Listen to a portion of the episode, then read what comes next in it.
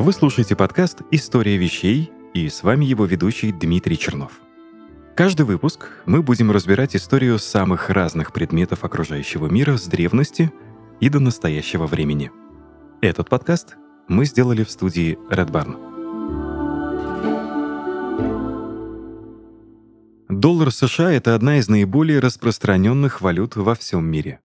Это не только резервная, но и национальная валюта в некоторых других странах, в числе таких Восточный Тимор, Зимбабве, Эквадор, Панама, Сальвадор, а также некоторые островные государства Карибского моря и Океании. Все эти государства имеют свои причины для того, чтобы использовать доллар в качестве официальной валюты. Например, Восточный Тимор. Он является недавно созданным государством, и создание собственной валюты потребовало бы слишком большие средства. В Зимбабве американскую валюту стали использовать из-за катастрофической гиперинфляции.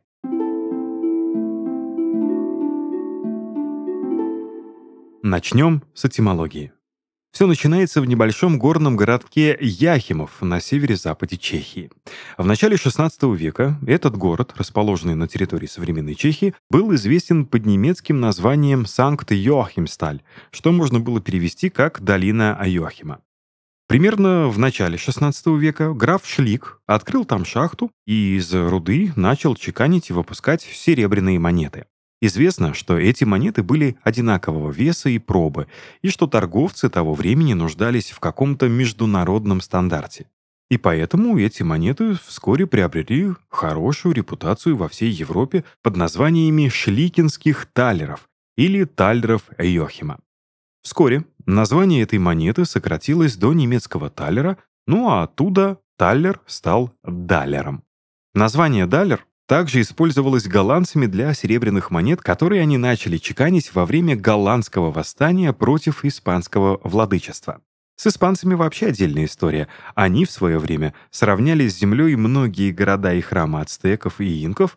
Кстати, исключением стал только Мачу-Пикчу, этот обнаружили в 20 столетии. И помимо переплавленных сокровищ, испанские завоеватели вскоре начали добывать большое количество серебра на рудниках в Мексике и Перу.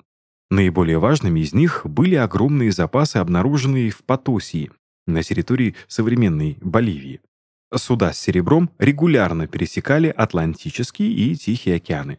Те, кто пересекал Атлантику, естественно, направлялись в Испанию, другие плыли на запад через Тихий океан в Китай. Поскольку испанцы контролировали источники большей части мирового серебра, их монеты были широко распространены, особенно в таких местах, как британские, американские колонии, где серебро было в дефиците.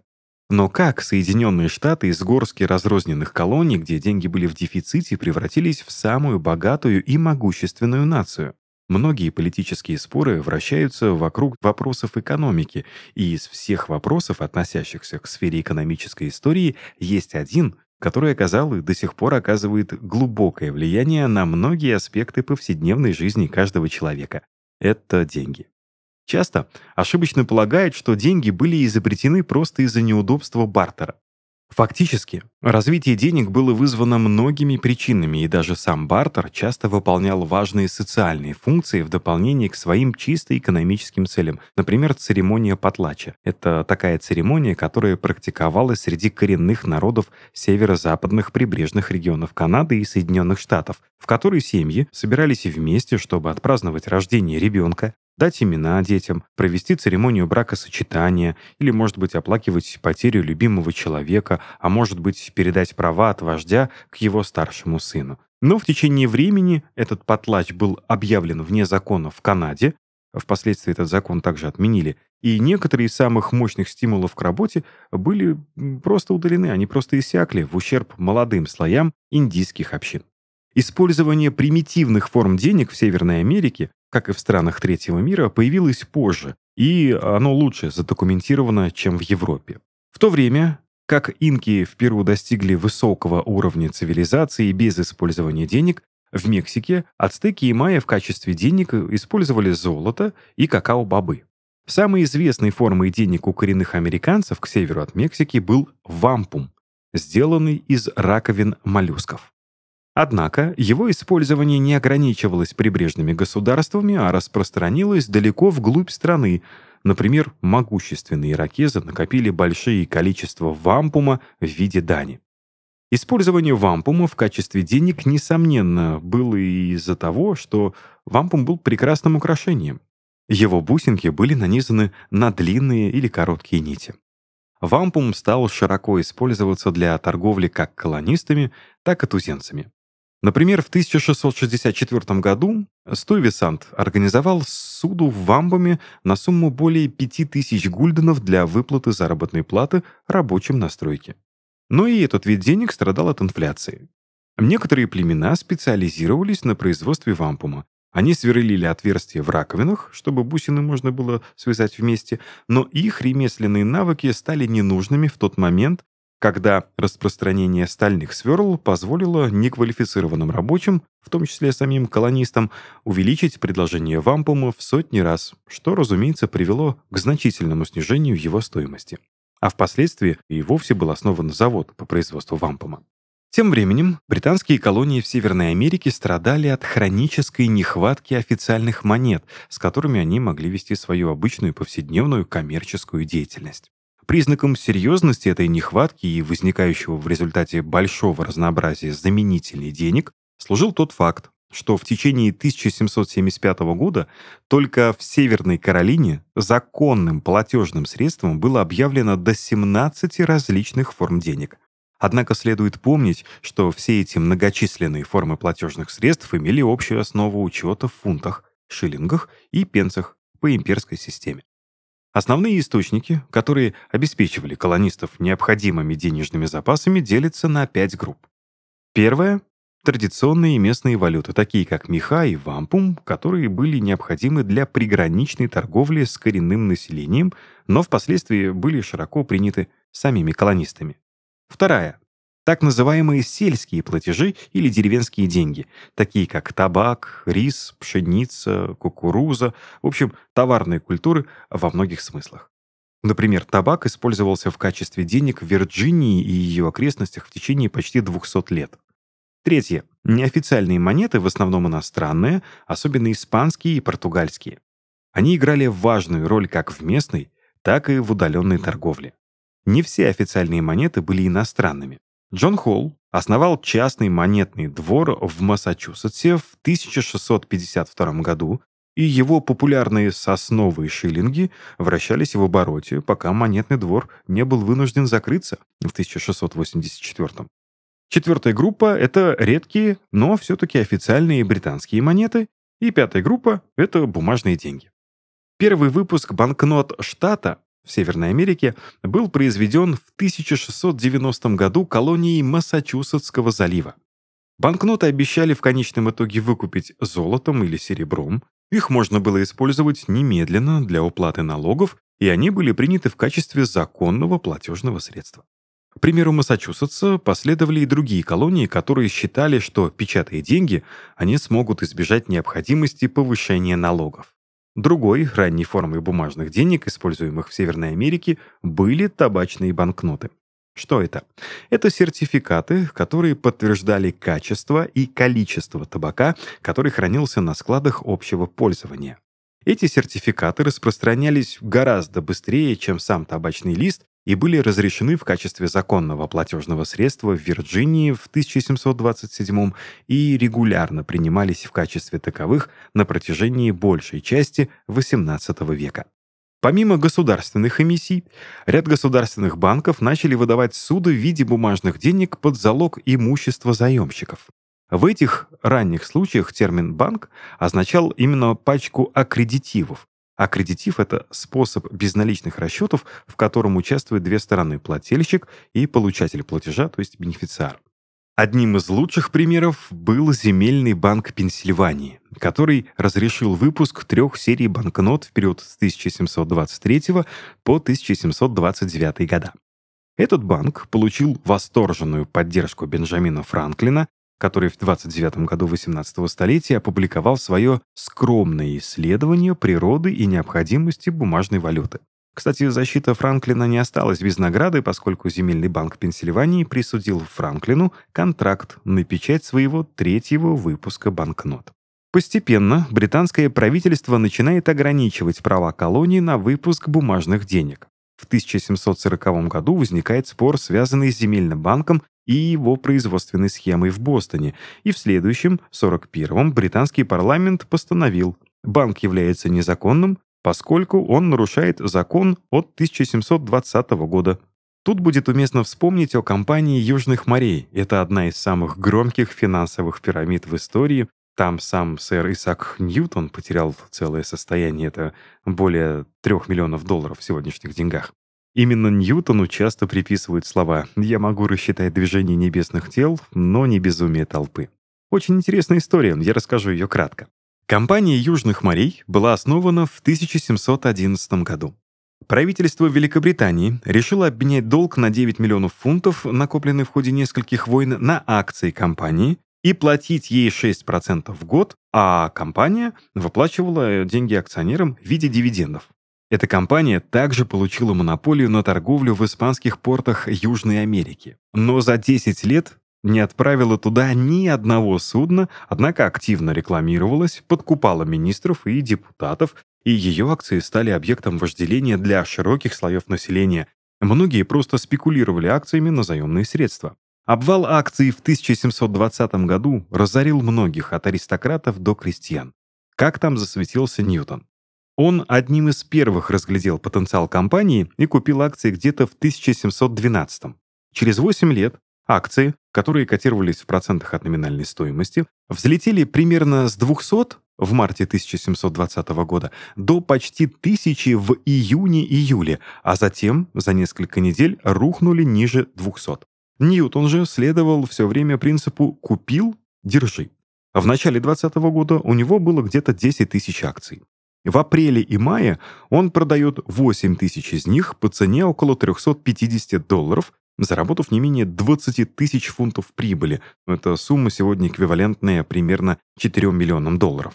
Но сразу после продажи акций Ньютоном их цена взлетела до 800 в конце мая, где-то начале июня. Пузырь надувался, и Ньютон, похоже, запаниковал. Отбросив рассудительность, он в июне вбухал в акции еще 26 тысяч фунтов по цене около 700 за штуку, то есть купил их вдвое дороже, чем продал всего несколько недель назад. Хуже того, в конце августа, когда они стоили почти 750, Ньютон купил производный инструмент, который можно сравнить с опционом кол. Он давал ему право приобрести 500 акций по цене 1000 за штуку в рассрочку, но платеж в 1000 фунтов вносился сразу. Для подобной операции нужна сильная вера в то, что у ценной бумаги хорошие шансы взлететь гораздо выше тысячи фунтов. Данные свидетельствуют, что такая вера у Ньютона была, как он вскоре узнает, уверенность, как ни прискорбно, была ошибочна. Если вам интересно, то на наиболее неудачных покупках Ньютон потерял около 75-77% своих сбережений. По паритету покупательской способности сегодня это почти 4 миллиона 100 тысяч долларов. Но в целом же он потерял не менее трети своих денег. Впоследствии ограничения были ужесточены, поскольку некоторые колонии, включая Массачусетс и особенно Род-Айленд, выпустили чрезмерное количество бумажных денег, что и привело к инфляции. Наконец, в 1764 году на все колонии был распространен полный запрет на бумажные деньги, кроме случаев, когда они были нужны для военных целей. Когда Бенджамин Франклин был в Лондоне в 1766 он тщетно пытался убедить парламент в необходимости общего выпуска колониальных бумажных денег. А борьба между Великобританией и колониями за право выпускать бумажные деньги была важным фактором, который и спровоцировал американскую революцию. Когда разразилась война, деньги хлынули потоком, а революция в подавляющем большинстве финансировалась за счет потока бумажных денег, и поэтому американский конгресс профинансировал свою первую войну с помощью гиперинфляции. К концу войны континентальная стоимость упала до одной тысячной от своей номинальной стоимости. Финансовый хаос после революции и вспышки ожесточенных конфликтов между должниками и кредиторами привел к утверждению доллара в качестве новой национальной валюты, которую заменила валюту многих отдельных государств. Однако, из-за нехватки золота и серебра и быстрого исчезновения монет из обращения, законным платежным средством стал испанский доллар, в 1797 году. И только полвека спустя федеральное правительство почувствовало себя способным отменить все прежние законы, разрешавшие иностранную валюту. После революции можно было ожидать, что новые независимые американцы с энтузиазмом воспримут свободу создавать банки. Но на самом деле это было не так. Был закрыт первый американский банк Северной Америки, то же было и с первым национальным банком Соединенных Штатов. В результате, когда разразилась война 1812 не было государственного банка, который мог бы сдерживать коммерческие банки, которые, в свою очередь, выпускали слишком много банкнот, обеспеченных слишком малым количеством денег, и американская финансовая система вернулась к своей знакомой инфляционной модели. После войны 1812 был создан второй банк Соединенных Штатов, но как только один из героев войны, генерал Джексон, стал президентом, он был обречен на провал. Джексон признался Николасу Бидлу, последнему президенту банка, что с тех пор, как я прочитал историю пузыря компании Южных морей, я стал бояться банков. Так вот, угробив второй банк, Джексон отложил создание разумно регулируемой банковской системы на целых 80 лет. В этот период казначейство оставалось выполнять особенно трудную задачу. Второй банк Соединенных Штатов был тем банком, чьи банкноты обращались по номинальной стоимости по всей стране.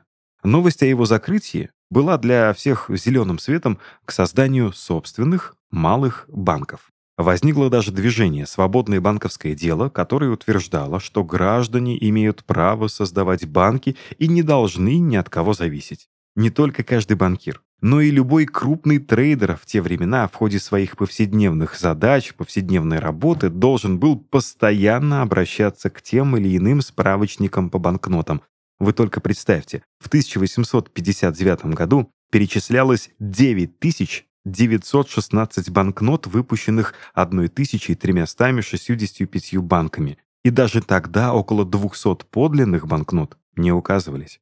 Кроме того, в обращении, разумеется, находились фальшивые банкноты 5400 различных видов, и это несмотря на все усилия самих банков, которые учредили в 1853 свою ассоциацию по предотвращению подделок.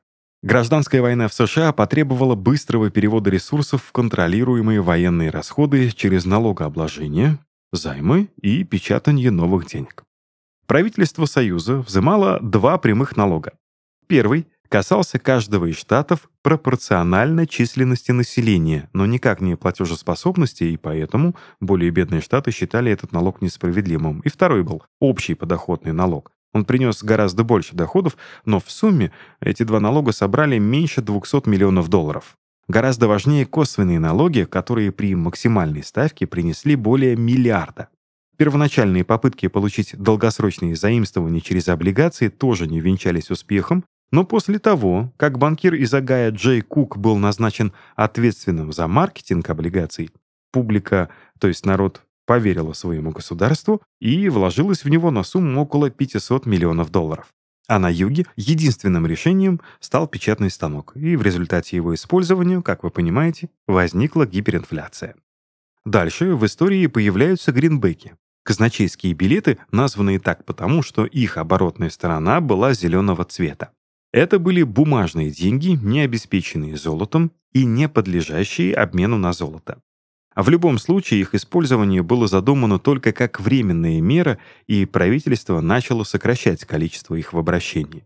На практике, но не в законе, к 1873 году, когда серебряный доллар перестал быть стандартом стоимости, Америка по факту использовала золотой стандарт, и это было верным решением поскольку Америку ждали новые открытия золотых запасов на Аляске, в Африке, в Австралии, и это привело к огромному увеличению запасов золота, стимулируя мировую экономику. И к 1900 году Америка официально приняла золотой стандарт. Между тем, банковское дело становилось все более важным. Уже к концу XIX века более 90% в стоимостном выражении всех операций проводилось чеками, а в 1913 после серии банкротств нью-йоркских банков и растущего общественного беспокойства по поводу концентрации финансовой власти в нескольких руках, была создана Федеральная резервная система, всем знакомая ФРС, чтобы обеспечить более эффективный надзор за банковской деятельностью. Если первая треть 20 века была периодом, когда Федрезерв вставал на ноги, то следующие пять лет показали, что эти ноги оказались глиняными. В Штатах началась Великая депрессия. Как это было? С 1920 по 1924 ФРС понизила свою базовую ставку с 7% до 3% годовых. Такая мера традиционно стимулирует деловую активность в стране и повышает экономический рост в целом. Кредиты становятся дешевле, внутренний спрос и объем капиталовложений растут, и, начиная с сентября 1924 по февраль 28 ставка Федрезерва оставалась в диапазоне 3-4% годовых. Удешевление кредитов, улучшение условий для инвестиций спровоцировали ажиотажный, неконтролируемый рост фондового рынка. Игра на бирже вошла у американцев в моду, и все больше граждан стремились разбогатеть, став акционерами. В результате на рынке заметно увеличилось количество спекуляций, а цены на финансовые активы значительно превышали их реальную стоимость. Ситуацию усугубляло и то, что в Соединенных Штатах на тот момент еще не было четкого законодательства по предотвращению финансовых пузырей. С весны 1928-го Федрезерв начал планомерно повышать ставку, и в октябре 29-го показатель достиг отметки 6% годовых. Такое ужесточение монетарной политики осуществляется для того, чтобы не допустить перегрева экономики. И это решение увеличить процентные ставки оказалось фатальным для спекулятивного фондового рынка Америки. Отправной точкой для будущей экономической катастрофы стало 3 сентября 1929 года. Именно тогда промышленный индекс Dow Jones вырос максимально за все время наблюдений до 381 пункта, после чего начал постепенно снижаться. За несколько дней было продано где-то 30 миллионов акций. Стоимость ценных бумаг рухнула, разоряя тем самым миллионы инвесторов. Биржевая паника привела к тому, что менее чем за неделю рынок падает почти на 40%, а его стоимость — на 30 миллиардов долларов. Это больше, чем правительство Соединенных Штатов потратило за все время Первой мировой войны. После обвала фондового рынка ФРС начала вновь постепенно снижать процентную ставку. В июне 1931 года она составляла где-то 1,5% годовых, но действия регулятора уже не помогли остановить развитие кризиса. Усилий было недостаточно для того, чтобы восстановить доверие и оптимизм инвесторов в долгосрочной перспективе. Кроме того, бездействие правительства Америки усилило влияние финансового кризиса на реальную экономику, Руководство США придерживалось политики невмешательства и на первых этапах кризиса не принимало радикальных мер для выхода страны из депрессии. Как полагал тогда президент страны Герберт Гувер, со временем рыночная экономика должна была восстановиться самостоятельно. Цитата. «Экономическую депрессию нельзя вылечить решениями законодательной и исполнительной власти. Экономика должна сама залечить свои раны с помощью собственных клеток, самих производителей и потребителей. Конец цитаты. Так заявлял президент Гувер во время обращения к нации. Впрочем, по мере усиления кризиса администрация президента все же решила вмешаться в процесс. В 1931 году 20-го столетия была создана Национальная кредитная организация, это такой фонд помощи наиболее пострадавшим банкам, в 1932-м организацию преобразовали в финансовую корпорацию реконструкции, и за счет государственных расходов и субсидий власти начали поддерживать не только банковский сектор, но и промышленность, сельское хозяйство, а также бороться с безработицей. Вместе с тем, руководство Соединенных Штатов слишком поздно приняло необходимые меры и не сумело побороть возникшую в экономике депрессию. Если бы программа увеличения госрасходов и немедленного снижения ставок началась чуть раньше, непрерывного падения экономики в течение четырех лет не произошло бы. Но это чисто предположение. Несмотря на то, что на президентских выборах 1932 года республиканец Гувер выдвигал свою кандидатуру на второй срок, обнищавшие американцы отдали свои голоса представителю демократической партии Франклину Рузвельту. Его администрация разработала экономическую программу «Новый курс», благодаря которой Соединенные Штаты начали постепенно выходить из депрессии. Главной заслугой Рузвельта эксперты считают отказ от так называемого «золотого стандарта». Ранее доллар был напрямую привязан к фиксированному количеству драгоценного металла. Аналогичная практика действовала во всем мире. государство могло выпускать лишь определенное количество денег, соразмерное золотым запасом страны. В 1933 году Вашингтон отвязал доллар от золота и пустил нацвалюту в свободное плавание. В результате доллар начал резко слабеть, а производители США получили ряд торговых преимуществ. Так, американская продукция резко подешевела за рубежом, а иностранные товары значительно подорожали в Соединенных Штатах. Впоследствии другие страны тоже начали отказываться от золотого стандарта, и в результате сильнее всего от Великой депрессии пострадали именно страны, долго тянувшие с отказом от золотого стандарта. В первую очередь речь идет о Франции и Бельгии. Они отказались от этого примерно в 1935 году, в отличие от Великобритании, которая прекратила привязку к золоту еще в 1931. В 1936 экспорт США вырос до 3 миллиардов, Рост ВВП ускорился до 12,9%, а уровень безработицы опустился на 13%. В то же время экономика страны по-прежнему оставалась под давлением. Политика нового курса действительно оказала некоторую помощь безработным, но усиление регулирования и рост налогов для предпринимателей, инвесторов и капиталистов не позволяли экономике вернуться к нормальной жизни. Во многом выйти из депрессии американской экономики помогло начало Второй мировой войны. Военная помощь европейским союзникам позволила Соединенным Штатам в 1941 году нарастить экспорт до 5 миллиардов долларов, а темпы роста ВВП до 17%. Экономика США смогла вернуться к росту только с началом Второй мировой войны, в которой, кстати, Соединенные Штаты вновь не воевали на своей территории, но использовали ленд-лизинг и залоговые кредитные линии, оказывая коммерческую поддержку своим европейским союзникам. Сила Америки также проявилась в помощи в восстановлении разрушенной войной Европы с помощью плана Маршалла и в обеспечении роста и относительной стабильности мировой экономики с помощью Бреттон-Вудского соглашения. Эта конференция положила начало таким организациям, как Международный банк реконструкции и развития, а также Международному валютному фонду. Позднее, в 70-х годах, Бреттон-Вудскую систему сменила Ямайская валютная система, основанная на свободной торговле валютой, ну или свободной конвертации валют. После 1945 года в мире много раз менялись парадигмы макроэкономики, и, вероятно, можно сказать, что только в 80-х мир пришел к хорошему пониманию того, что и как нужно делать. С этого времени началось великое спокойствие, которое продолжалось вплоть до 2008 года и сопровождалось низкими колебаниями экономического роста и невысокой инфляцией. И это, безусловно, следствие Великой депрессии. Она очень сильно поменяла восприятие реальности экономики и управления реакцией на шок. Тем не менее, каким бы ни было будущее денег, оптимально отрегулированное предложение является основой как капитализма, так и свободы. Как писал Михаил Достоевский, деньги — это свобода выдуманная.